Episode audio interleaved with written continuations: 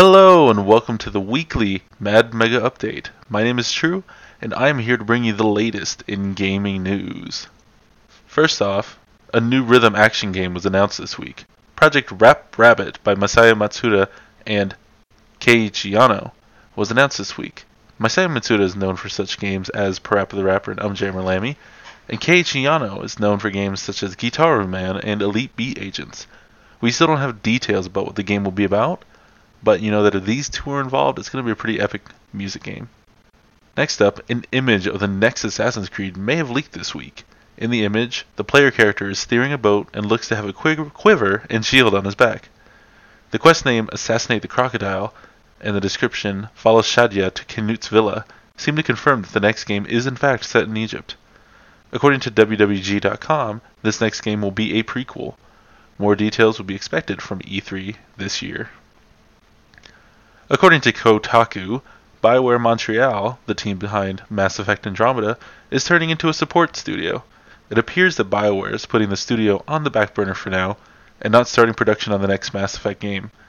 Nothing official has come out yet, so everything at this point is speculation as to why they're turning into a support studio. But Polygon claims to have sources that can confirm the details that they are in fact pulling back from development. And our next headline Payday 2 will be getting some love later this year. Overkill Software has announced an Ultimate Edition, which is set to come out on June 8th.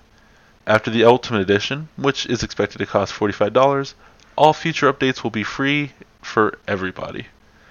Also later this year, Payday 2 will be adding VR support, which I assume will be going through HTC Vive.